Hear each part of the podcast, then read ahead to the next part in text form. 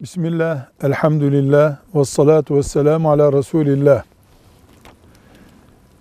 Bir ailede baba vefat ettikten veya velayet hakkını kaybettikten sonra mesela sağlık nedeniyle evin büyük oğlu kızların üzerinde velayet hakkına sahip olur.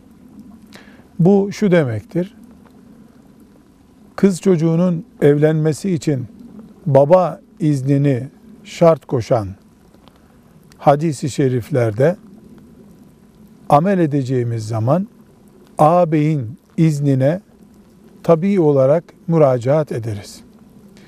Bu durum ağabeyin kızın malını da istediği gibi kullanması anlamına değildir. Sadece şeriatımızın velilik aradığı noktalarda velisi olması şeklindedir ki en yoğun olarak bunu nikahlanmasında kullanır.